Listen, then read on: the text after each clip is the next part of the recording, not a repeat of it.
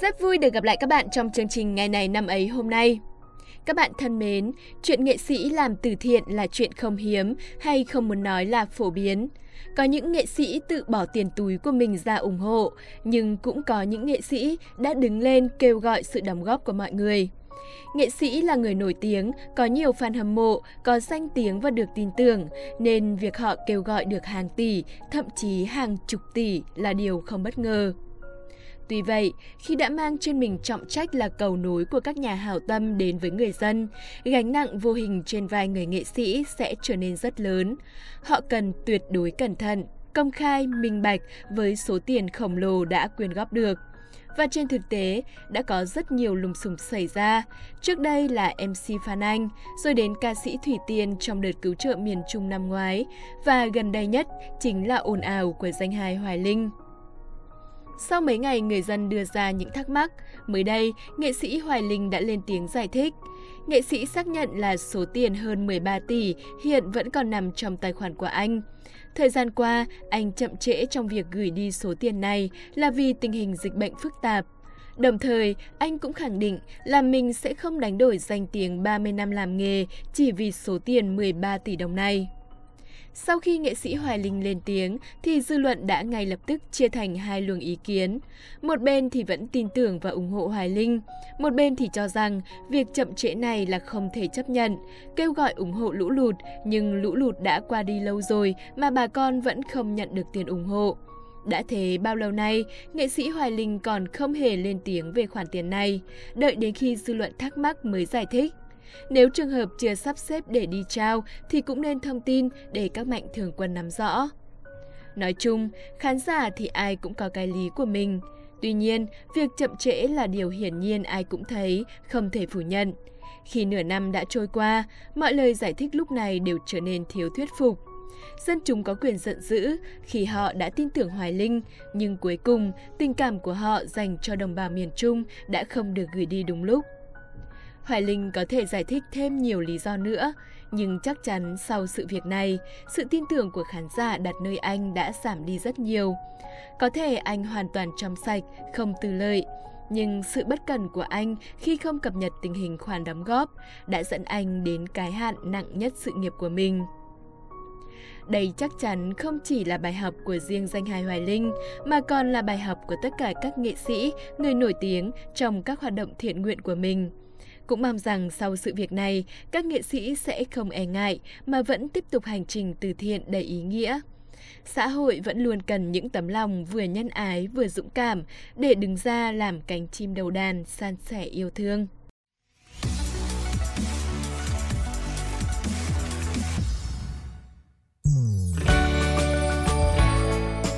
Các bạn thân mến, hôm nay ngày 28 tháng 5 là ngày thứ 148 trong năm. Xin được gửi lời chúc yêu thương nhất đến tất cả các bạn có sinh nhật trong ngày hôm nay. Mong rằng tuổi mới của các bạn sẽ luôn có tiếng cười, niềm vui và sự bình an. Ai đó đã từng nói đại ý rằng nụ cười là món trang sức quý giá nhất. Vậy nên hãy cười thật nhiều mỗi ngày bạn nhé. À, chưa kể một nụ cười còn bằng 10 thang thuốc bổ cơ mà. Vậy thì không có lý do gì để chúng ta phải dè xẻn nụ cười đúng không? Tiếp theo chương trình, mình sẽ gửi tặng các bạn một câu danh ngôn vô cùng ý nghĩa. Bạn sẽ khó mà có thể bắt đầu viết chương tiếp theo của cuộc đời mình khi mà bạn cứ đọc mãi những chương trước đó. Có một thứ gắn liền cuộc đời mỗi người, không bao giờ mất đi, không ai có thể đánh cắp, đó là quá khứ. Quá khứ chính là thứ tạo nên con người bạn ở hiện tại, là thứ có thể khiến ta buồn, vui, hối hận, nuối tiếc khi nghĩ về. Nhưng quá khứ lại là điều mãi mãi không thay đổi được. Nhiều người trong chúng ta có xu hướng đắm chìm vào quá khứ mà quên mất hiện tại. Nếu bạn có một quá khứ thành công, thuận lợi, bạn sẽ vin vào đó mà trở nên kiêu ngạo, tự mãn. Ngược lại, nếu quá khứ của bạn là chuỗi ngày thất bại, bạn sẽ dễ mang mặc cảm tự ti trên những chặng đường tiếp theo. Bạn thân mến, quá khứ không thể thay đổi được, nhưng tương lai thì có. Mỗi ngày trôi qua, thế giới này có vô vàn biến động. Một người tài năng của ngày hôm qua có thể trở thành kẻ thất bại trong ngày hôm nay chỉ vì không chịu tiếp tục cố gắng. Một kẻ yếu đuối của quá khứ có thể trải qua quá trình dài tập luyện để trở thành một người mạnh mẽ trong tương lai. trái đất quay mỗi ngày, vạn vật biến đổi không ngừng nghỉ. Nếu bạn cứ sống mãi trong quá khứ thì chẳng phải bạn sẽ bị bỏ lại phía sau sao? Quá khứ là thứ đáng để ta trân trọng, nhưng hiện tại và tương lai mới là điều ta cần hướng đến. Mọi chuyện đã qua, hãy để nó lại phía sau bạn nhé. Đừng ngại ngần gấp những trang sách cuộc đời đã đọc xong để đến với những chương tiếp theo đầy thú vị đang chờ đợi phía trước. Bây giờ xin mời các bạn cùng đến với phần nội dung chính của chương trình. Hãy cùng tìm hiểu xem ngày hôm nay của những năm về trước đã có những sự kiện quan trọng nào xảy ra.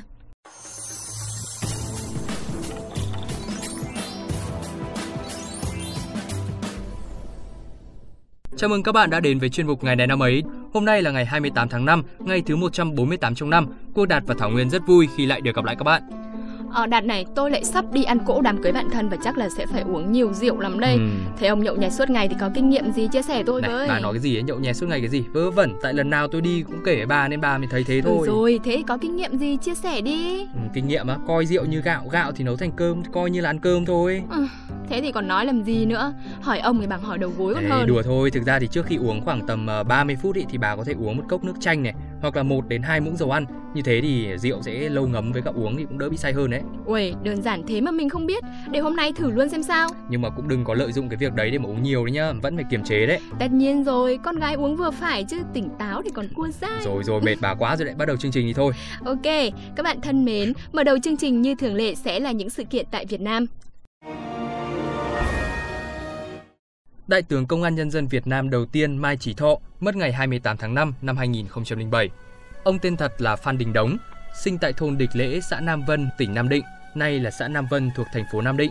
Ông là con thứ 5 trong gia đình, em ruột của Lê Đức Thọ và Thượng tướng Đinh Đức Thiện, người có nhiều kỳ công gắn liền với đường mòn Hồ Chí Minh. Ông tham gia cách mạng từ năm 1936 trong phong trào sinh viên Huế và Hà Nội, vào Đảng Cộng sản Đông Dương năm 1939.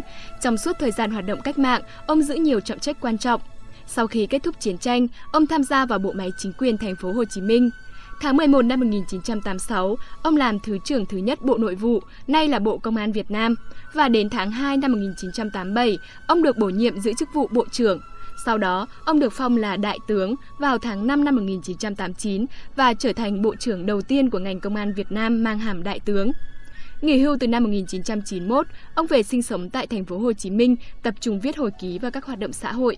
Ông được xem là một trong những nhà lãnh đạo có đường lối cứng rắn, đóng vai trò chủ yếu trong việc xây dựng ngành công an của nước Việt Nam thống nhất thời tại vị trong năm 1986 đến năm 1991.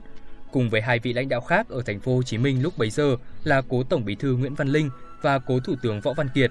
Ông Mai Chí Thọ là người ủng hộ và khởi xướng cho thời kỳ đổi mới ở thành phố Hồ Chí Minh từ trước năm 1986.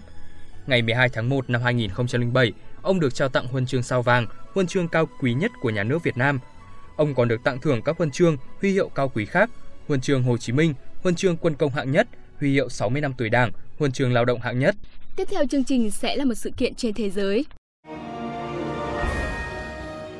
Sau 21 năm phục chế, ngày 28 tháng 5 năm 1999, bức họa kiệt tác Bữa ăn tối cuối cùng của Leonardo da Vinci tiếp tục được đưa ra trưng bày tại Milano, Ý.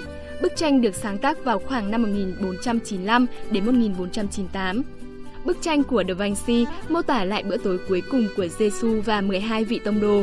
Câu chuyện kể lại, Judas, một trong số các môn đồ của Chúa Giê-xu, đã tố giác với nhà cầm quyền La Mã để bán đứng người thầy của mình đổi lấy 30 thỏi bạc.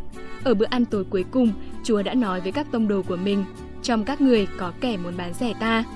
12 môn đồ ngồi trong bàn ăn, mỗi người một vẻ mặt khác nhau. 3 người thì thầm với nhau, 3 người tỏ vẻ giận dữ, trong đó có một người đập mạnh tay xuống bàn, một người lộ vẻ nghi ngờ, một người tỏ ra ngạc nhiên, một người ngồi ngay ngắn tỏ lòng trung thành, 2 người nữa lộ vẻ xúc động. Chỉ có một môn đồ mặt tái nhợt, lưng hơi ngả về phía sau, tay nắm chặt túi tiền, đó chính là Judas. Sau lưng Judas là một khoảng tối, còn sau lưng Chúa Giê-xu là hình ảnh cửa sổ đầy ánh sáng. Những tia sáng chiếu vào gương mặt Giê-xu làm ánh lên vẻ điềm tĩnh, hiền từ và cương nghị. Sự tương phản này được cho là biểu đạt được sự căm thù của tác giả đối với gian ác, cũng như sự ngưỡng vọng đối với chính nghĩa. Các bạn thính giả thân mến, thông tin vừa rồi thì cũng đã kết thúc Ngày này năm ấy hôm nay. Xin cảm ơn các bạn đã chú ý lắng nghe. Xin chào và hẹn gặp lại trong các số phát sóng tiếp theo.